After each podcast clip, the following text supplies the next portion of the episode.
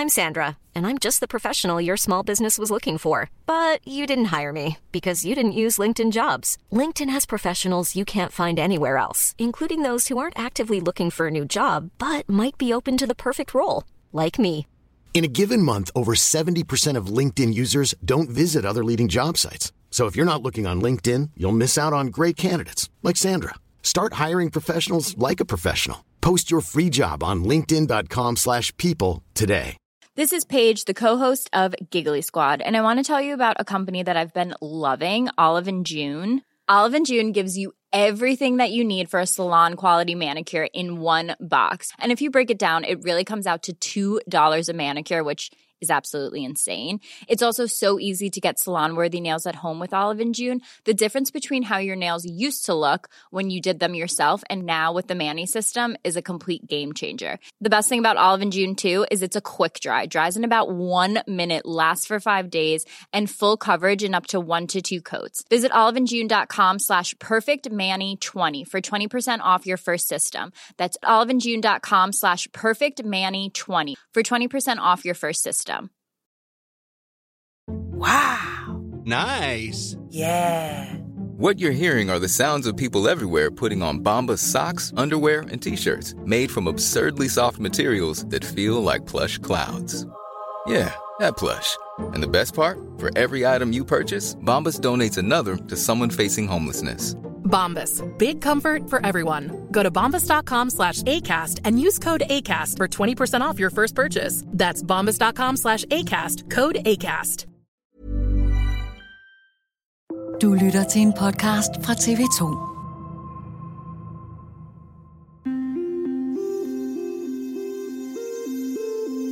Jens, har danskerne overhovedet fattet, hvad det er for et monster, der ligesom er baseret i bagsvær, ligesom har spredt sig over hele verden? Det tror jeg ikke. Jeg, jeg har stadig ikke forstået, hvor stor Novo Nordisk er. Jeg tror ikke, at øh, der er særlig mange, heller ikke hos Novo Nordisk, der helt har forstået, hvor stor Novo Nordisk er blevet, og især hvor stærkt det er gået her de seneste år og seneste uger alene. Det er helt astronomiske beløber, og øh, man skal lige knibe sig lidt i armen, når man ser på tallene, og når man ser på de udsigter, som Novo Nordisk har i øjeblikket. Her har vi et selskab, der i øjeblikket bærer dansk økonomi.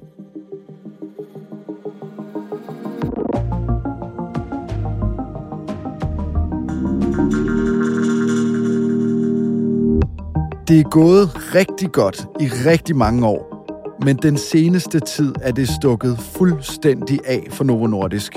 8,8 millioner kroner, altså i timen. Så meget tjener den danske medicinalkoncern Novo Nordisk. Himmelflugten er drevet af to nye midler mod fedme, der hedder Ozempic og Wegovy. Så det Novo-aktien, det skal handle om, den stiger voldsomt efter nyt om fedmemedicin Wegovy, der også har positiv effekt på hjertekarsygdomme. Hvordan er vores lille land endt med at huse et af de mest værdifulde selskaber på planeten? Og er det overhovedet sundt for Danmark med et selskab af den kaliber? Du lytter til Dato. Mit navn er Joachim Claus Høj Bindslev.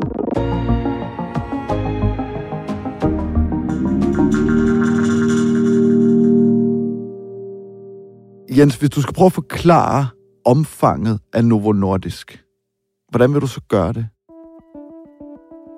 Vi står og snakker om, at de øh, har nu overgået Danmarks BNP, altså al dansk produktion samlet. Den matcher Novo, og endda overmatcher. Så vi er nødt til at se dem nærmest som om, at øh, det er et selvstændigt land, vi har med at øh, gøre. Og de der astronomiske beløber, som bare bliver større og større og større. Kan du prøve at forklare, så øh, jeg er med, så alle er med, hvordan kan Novo Nordisk være mere sådan værd end hele Danmark? Det er også helt bizart, at vi snakker om en værdisætning. Altså det er jo en, en børsnoteret aktie, så det er forventninger til, hvad er det, det her selskab kan og præstere. Og der er simpelthen vurderingen i aktiemarkedet, at Novo Nordisk er mere værd, end hvad alle danskere til sammen producerer og gør hver eneste år, altså vores bruttonationalprodukt. Jens Nymark, du er erhvervsjournalist her på TV2. Det har du været i ret mange år efterhånden. Og så er du den mand her i huset, der følger Novo Nordisk tættest. Hvor mange år af dit liv er indtil videre gået med at følge med i, hvad der foregår ude hos Novo Nordisk? Det er jo ret vildt, at øh, den her øh, udvikling, Novo Nordisk, de går igennem, der har jeg egentlig stået både på sidelinjen, men også ude i hovedkontoret, også ude til præsentationerne hos Novo Nordisk. Og jeg kan stadig mærke den der følelse af hver gang at skulle forstå de her store tal. Og det, det rækker også 15 år tilbage, hvor det også var store tal. Hvor det var vildt, at diabetes kunne vokse så meget, at Novo Nordisk kunne være markedsledende. Nu står jeg her i dag, 15-17 år senere, og det er stadig helt vanvittigt svært at forstå, hvor stor den virksomhed faktisk er ser ud til at blive herfra. Så, øh, så derfor er det sådan en, en meget, meget lang dans med Novo Nordisk. Det hele starter i 1922.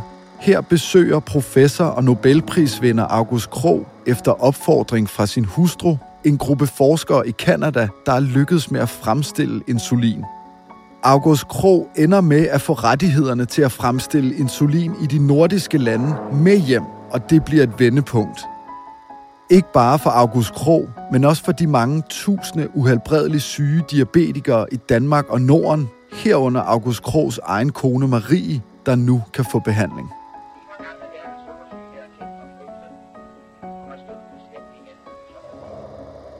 I 1923 starter August Krog og en række partnere produktion af insulin med firmaet Nordisk Insulin Laboratorium.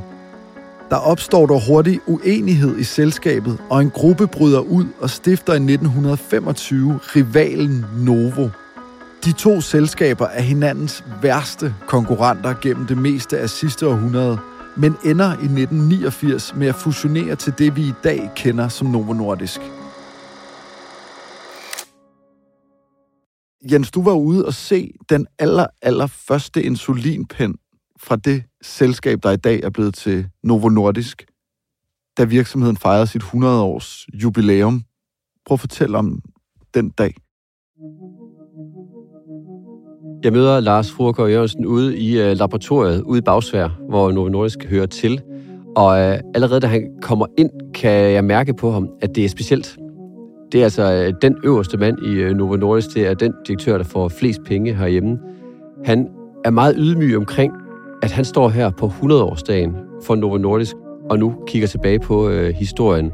Ja, fordi nu skal vi altså 100 år tilbage. Tilbage til 1923, og derfor skal vi jo altså se, hvordan det hele så også øh, startede. Vi ifører os hvide handsker for simpelthen at sikre os, at de her klenodier, som er hele ophavet til Novo Nordisk, at de ikke bliver tilsmusset af mine små beskidte fingre.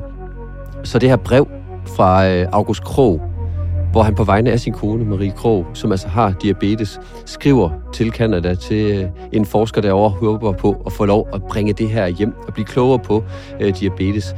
Kan du læse lidt op af det? Jo, der står her, der tænker jeg mig, at både fra et teoretisk og praktisk... Og læser op af brevet. Jeg beder ham om at læse de centrale passager der kan man mærke på ham, at han også går ned i tempo og lige må hakke sig lidt igennem.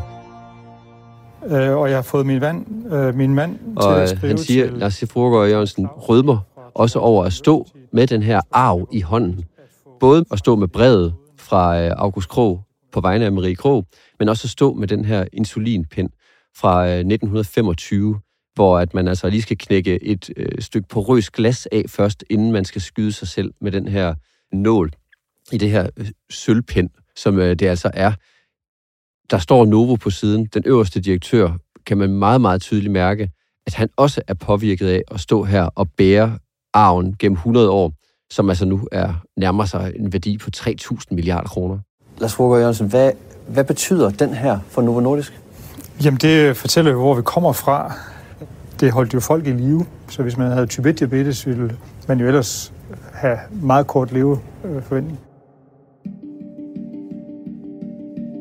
Jeg fik allernådigst lov til, iført de øh, hvide handsker, og øh, altså stå med det her historiske brev, der søsætter hele Novo Nordisk eventyret, og stå med den her første injektionspind fra øh, Novo Nordisk, men under opsyn af arkivaren, som altså havde taget den op af æsken kun for den her øh, ceremoni, som det jo nærmest var, at øh, Novo Nordisk fylder 100 år. Så i sekundet interviewet var færdigt, der måtte jeg aflevere alt det historiske materiale den pind, du så får lov til at holde med dine hvide handsker, der lægger fundamentet for det hele. Hvor meget minder den om det, Novo også laver i dag, 100 år senere? Det er jo principielt det samme, de laver her 100 år senere. Det er utvivlsomt meget rarere at skulle tage et, øh, et plastik-device og lave et lille prik ind i huden i dag øh, med langt, langt øh, lavere frekvens end dengang, end at stå der og skulle brække et glas spids af for efterfølgende at indføre en lang kanyle for at, man at få det her insulin. Men princippet er jo det samme, at man altså i dag står her og har en kur mod øh, diabetes. Altså, hvis du bruger Novo Nordisk produkter, jamen så kan du holde øh, dit øh, diabetes i skak. I forhold til sådan helt dansk erhvervshistorie, hvor stort et vendepunkt er det så, at den her virksomhed bliver etableret der for godt 100 år siden? Det kan meget vel være, at det her det bliver det centrale vendepunkt for Danmark, rent erhvervshistorisk, rent økonomisk at vi er det land, der altså får lov at indføre opfindelsen øh, insulin og kommercialisere det og lave en øh, fabrik øh, og en produktion ud af det. Det kan blive den helt afgørende brik, der gør, at dansk økonomi står og overstråler og har det rigtig, rigtig godt. Når man går rundt ud på gangene i Novo Nordisk og ser mødet og kommer ind i mødelokalerne, så hænger der på væggene billeder af de gamle. Der hænger brødrene Petersen, Harald og Torvald. Der hænger billeder af Marie og August Krog. For simpelthen hele tiden at minde medarbejderne i dag i deres øh, flotte hvide skjorter og deres øh, internationale virksomhed om, det her, det er den arv, de bærer. Novo Nordisk udvikler sig til en global medicinalgigant og sætter sig i 90'erne og 0'erne benhårdt på markedet for insulin. Men de senere år er væksten ikke drevet af det gode gamle insulin, men derimod en ny revolutionerende hormonbehandling, der virker mod diabetes og fedme. Slankemidlet Ozempic er i kraftig fremgang i Danmark. En medicin, der ellers oprindeligt var tiltænkt diabetespatienter, men som på få år er blevet et yderst populært slankemiddel. Og i forrige uge landede et andet nyt lægemiddel, Vegovi, som alene er beregnet som medicin mod svær overvægt på øh, hylderne på landets apoteker. Eksperterne kalder de nye medicinske muligheder for et paradigmeskift inden for behandling af overvægt. Kan du forklare, hvad er det for et skifte, vi har set hos Novo Nordisk i forhold til den ekstreme værdiskabelse, der har været de senere år? Ja, vi får simpelthen den her geniale opfindelse, der nu har 100 år på banen. bagen. Der kommer simpelthen moderne udgaver af de her insuliner, som er med til at kickstarte den her vanvittige vækst for Novo Nordisk. Og så sker der det helt banebrydende, som gør, at Novo Nordisk i dag er blevet astronomisk i størrelse og i potentiale, at øh, en bivirkning ved at tage de her øh, produkter mod øh, diabetes, jamen det er, at du faktisk taber dig. Det er simpelthen en bivirkning, de opdager. Og en rimelig heldig bivirkning, kan man sige, ikke? at øh, den her, det kunne godt være, at man skulle satse på det selvstændigt. Og det er jo selvfølgelig noget, man går i gang med, med det samme hos Novo Nordisk at kaste milliarder og atter milliarder efter udviklingen af, og gør, at de i dag står og har et produkt til fedmebehandling, som altså så samtidig altså også viser, at du øh, reducerer risikoen for øh, alvorlige hjertekar-tilfælde. Så vi er altså ude i, at en bivirkning fra deres helt store superceller nu alt sandsynligvis kommer til at være fremtidens helt store produkt for Novo Nordisk. Prøv at sætte nogle ord på, hvor hæftig den her vækst, Novo Nordisk oplever er. Vi skal altså ikke lidt mere end bare lidt over 10 år tilbage, for vi alle sammen spærrede øjnene op over et Novo Nordisk, der var i stand til at have et overskud efter skat omkring 20 milliarder kroner. I dag, der tjener Novo Nordisk på kun tre måneder næsten det samme. Altså næsten 20 milliarder kroner på kun tre måneder igen efter skat. Så skal det handle om hjemlige milliarder, helt konkret 19,4 af slagsen. Så mange tjente Danmarks mest værdifulde selskab, Novo Nordisk, i andet kvartal i år. Og det skyldes blandt andet stor fremgang i salget af fedmemidlet Vegovi. Hvilket bare viser, at det er et selskab, som er eksploderet ovenpå en eksplosion. Det bliver simpelthen ved med, fuldstændig som solen, og eksploderer yderligere og yderligere og yderligere og lys kraftigere og kraftigere. Det er altså en, en helt vild vækst, vi har øh, med at gøre. En omsætning, der i år kommer til at runde 200 milliarder kroner. Det er altså ikke længere siden end i 2015, at de rundede 100 milliarder. Så det er en vækst, som alle andre virksomheder herhjemme står og kigger op på. Men der er også en bagside ved at flyve så tæt på solen, som Novo Nordisk gør. I USA har skiftende præsidenter og ledende politikere langet kraftigt ud efter medicinalindustrien, og det de ser som for høje priser på eksempelvis insulin. Big Pharma has been unfairly charging people hundreds of dollars, four to five hundred dollars a month. Det har altså gjort, at den vigtigste tale for en amerikansk præsident, State of the Union, der peger han præcis på medicinalsektoren og siger, at de skovler penge ind, det skal vi have gjort noget ved. Not anymore.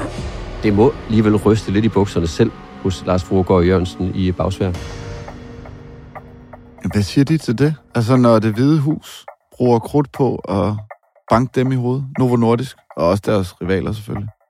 De øh, accepterer fuldstændig præmissen om et system, der er skvattet helt sammen i USA. Det er et sygt system til syge mennesker, hvor at alt for mange skal betale helt enormt store beløber for at få deres øh, livsnødvendige øh, medicin. Novo Nordisk selv siger, de har altså sat prisen ned hver evig eneste år. De giver gratis insulin til de allerfattigste amerikanere. Det, der snakker vi altså om flere millioner amerikanere. De siger, at det simpelthen er et øh, system, der er bygget op af mellemmænd, der skovler penge ind på medicin.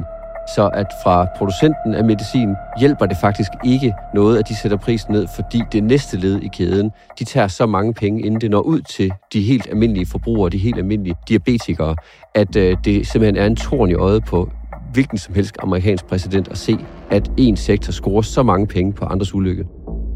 Har de slet ikke en pointe i, at Novo Nordisk tjener rigtig mange penge, og måske for mange penge på de her mennesker?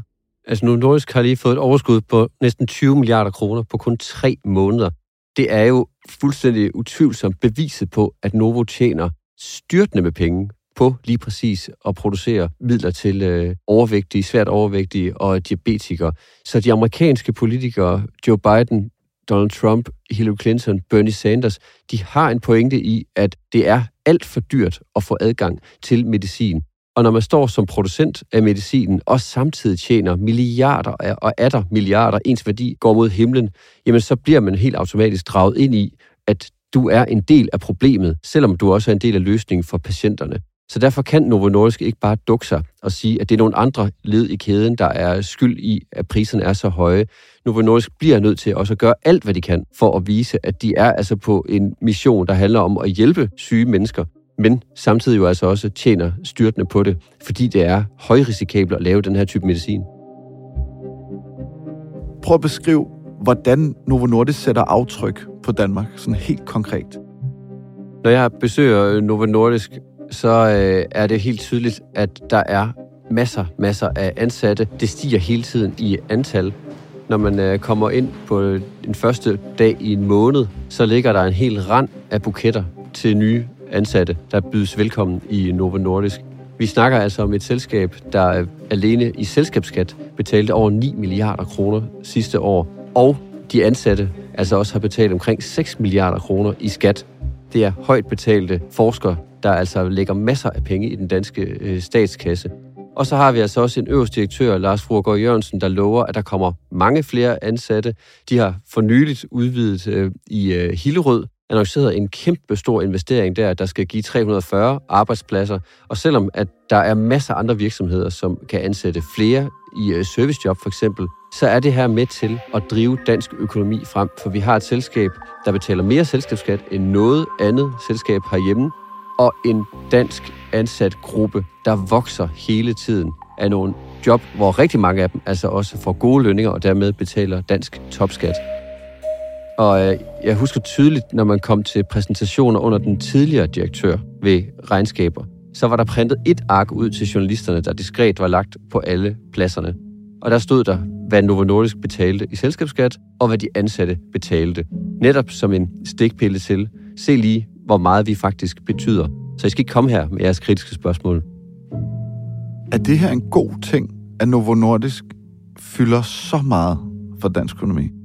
Vi skal jo være dybt taknemmelige for, at vi har et Novo Nordisk, der øh, leverer så stor værdi, så stor selskabsskat, har øh, så mange ansatte, men der er samtidig en helt automatisk en kæmpe stor risiko, for vi har et selskab, som trækker så stort et læs i Danmark, at begynder det at ikke gå så godt som forventet, endda måske kunne begynde at gå dårligt, så kommer det jo til at ramme Danmark meget, meget hårdt og dermed altså også med en stor, stor risiko for, at et selskab ikke må trække læsset så meget, som Novo Nordisk gør i øjeblikket. Turen mod toppen har ikke været uden alvorlige bum på vejen for Novo Nordisk. For der har i den grad været ravage på aktiemarkedet her til morgen, og det er forsaget af Novo Nordisk, som nu må indstille sig på. Jeg husker tydeligt at have stået ude på Novo Allé 1 i øh, Bagsvær, sammen med den daværende forskningsdirektør Mads Krogsgaard, som havde øh, sovet derude på hovedkontoret. Han stod med barbergrad, den hvide skjorte blev knappet, fordi nu stod de og afventede de amerikanske myndigheders godkendelse af deres daværende helt store diabeteshåb. Og meldingen var, det er ikke klar til markedet. Og aktien faldt 30 procent. Aktien den styrtdykkede fra morgenstunden og tabte mere end 100 milliarder kroner i værdi. Den følelse af at se et selskab satse så meget og tabe så meget på så kort tid, står temmelig klart, og det kan altså ske igen, at Novo Nordisk kommer i øh, modvind, kommer til et produkt, der ikke præsterer det, som alle havde øh, håbet, og så kan det altså blive en hurtig og dyr nedtur. Så der er en øh, absolut en risiko iboende ved et Novo Nordisk, der pludselig er blevet så stort, pludselig fylder så meget i Danmark, som det gør. Vi skal altså passe på og tænke på, at det er sjældent, de der træer, de rækker helt ind i himlen. Findes der ikke eksempler på, der er nogle lande, der så at sige er blevet ramt af en dyb, dyb, dyb krise, fordi de har hængt deres hat på en virksomhed, der bare havde det for fedt, og hvor vækstudsigterne så rigtig gode ud, men hvor det gik galt. Da jeg gik i gymnasiet, der handlede det om at have en Nokia 3310. Det var den smarteste, den fedeste telefon i hele verden. Alt var en Nokia. Det var simpelthen det, man skulle have, hvis man skulle have en øh, mobiltelefon. Men Nokia glemte lige at hoppe med på smartphone-bølgen. Den troede de ikke på, og det var deres egen dødsdom ved simpelthen ikke at satse på det, der blev og kom til at overtage hele verden, smartphone. Og i dag siger man jo ikke lige, må jeg lige låne din Nokia, man siger i stedet for, må jeg lige låne din iPhone, og forventer, det er nok den, du har i øh, lommen. I dag måtte Nokia således nedjustere forventningerne til andet kvartal. Det er den hårde konkurrence på smartphone-markedet fra blandt andet Apple, Samsung og HTC, der rammer Nokias bundlinje. Og der stod Finland med den her gigantiske virksomhed, der fyldte så meget, som var øh, indbegrebet af finsk økonomi, altså Nokia, som gik fra at være verdensledende til at kunne øh, gå på vandet til tæt på ikke at eksistere, forsvandt fuldstændig ud af konkurrentbilledet og blev overhalet både fra øh, øst og fra vest. Hvad betød det for finsk økonomi, at de blev ramt af smartphonen deroppe? Det gik fra, at Nokia og dermed Finland kunne alt, når det kom til størrelse og økonomi, til at det blev en hensynende virksomhed. Den øh, finske daværende statsminister sagde det meget tydeligt, da han beskyldte Apple for at have ødelagt finsk økonomi. Altså Apple kommer ind og overtager hele markedet for mobiltelefoner. Og i perioden i kriseårene fra 2009 til 2014, der mister Nokia altså også 21.000 ansatte. Rigtig mange af dem i Finland. Så det var simpelthen et kæmpe nyrehug til den finske økonomi, at Nokia gik fra at kunne gå på vandet til at måtte se, at konkurrenterne rundt omkring i verden, især Apple, havde stjålet alle deres kunder. Efter din bedste vurdering, Jens, du har fulgt Novo Nordisk i mange år, nørder dansk økonomi på daglig basis. Hvor sikre skal vi være på, at vi i Danmark og Novo Nordisk ikke kan blive ramt af sådan et Nokia-moment? Jeg føler mig ret fortrøstningsfuld ved, at et Nokia-moment eller et Kodak-moment, det ikke kommer til at ske for Novo Nordisk på samme måde. Alene af den grund, at de produkter, som Novo Nordisk har, de mennesker, der har en daglig gene og sygdom med svær overvægt, med diabetes, det er altså noget, som skal helbredes, og der kommer flere og flere patienter i hele verden. Så jeg føler mig temmelig overbevist om, at markedet, det ikke bare er der, men det kommer også til at vokse for Novo Nordisk. Så Novo Nordisk skal simpelthen fælde sig selv på opløsstrækningen for at, øh, at misse det her marked, hvor at Nokia på en helt anden måde stod og havde nogle nye konkurrenter, som ingen havde set komme, og en, kvantespring rent teknologisk, som gjorde, at øh, Nokia gik fra at have 3210 og 3310, de mest solgte telefoner overhovedet. Alle havde en, og alle havde dem i lommen og følte, at det her det var det sejeste at have, til at nu havde man i stedet for en Samsung eller en Ericsson eller en Apple-telefon, netop fordi at smartphone kommer og overtog alt. Hvad med sådan noget som kunstig intelligens? Det fylder rigtig meget lige nu. Og dem, der ved noget om det, siger, at vi fatter slet ikke, hvad det kan. Altså, kan der ikke komme noget ind fra højre, som lige pludselig bare, du ved, er så overlænt, at Novo ikke kan følge med? Det kan der jo, både på produktionssiden, som gør, at konkurrenten har fat i lige præcis den her teknologi, som kommer til at stikke fuldstændig af som gør, at Novo Nordisk jo ikke på produktionsomkostninger eller på udvikling vil øh, kunne følge med. Den risiko ligger der. Vi har set den så mange gange, at lige når vi tror, at det ikke kan gå hurtigere teknologisk, så gør det det.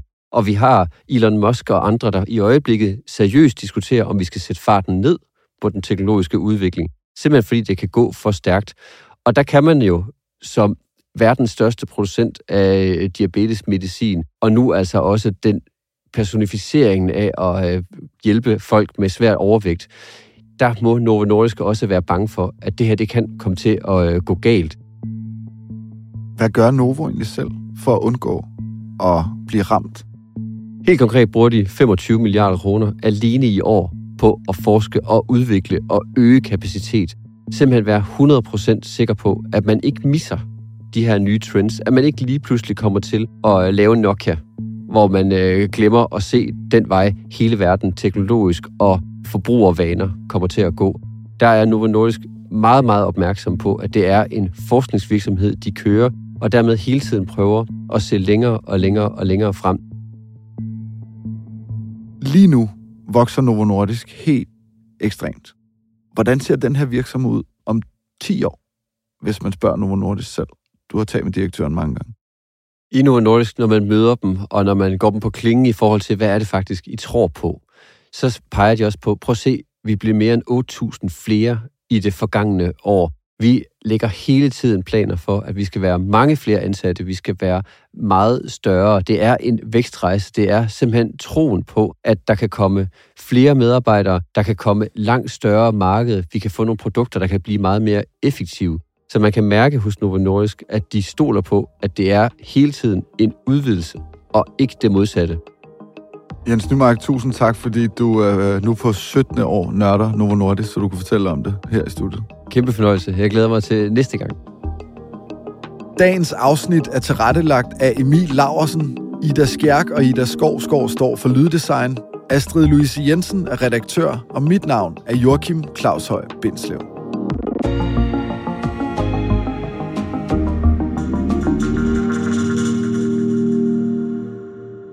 Lyttet til en podcast fra TV2.